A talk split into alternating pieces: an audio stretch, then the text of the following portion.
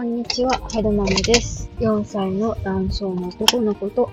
小学校1年生の女の子を育てています。今日は2021年9月11日土曜日に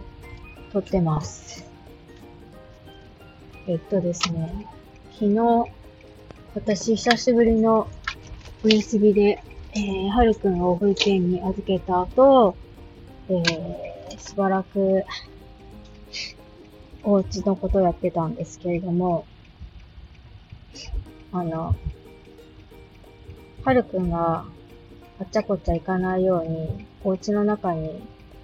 ベビーサークルみたいなのあるんですけどね。まあ、もう全然乗り越えられるんですけれども、ベビーサークル置いてあるんですよ。で、その、ベビーサークルに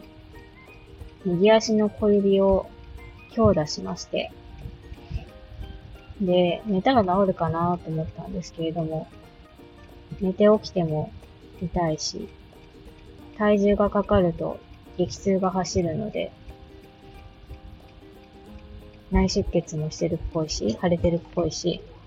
これは折れてるなと思って、さっき病院に行ってきたんですよね。そしたら、やっぱり折れてましたね。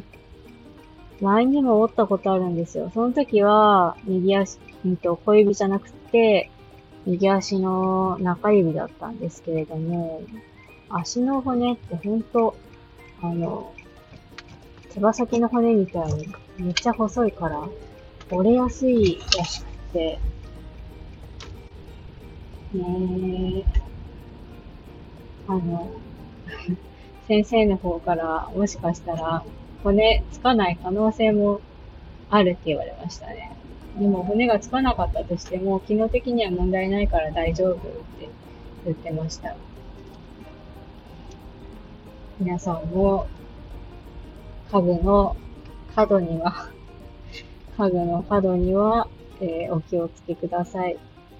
最後までお聞きくださいましてありがとうございました。それでは、また。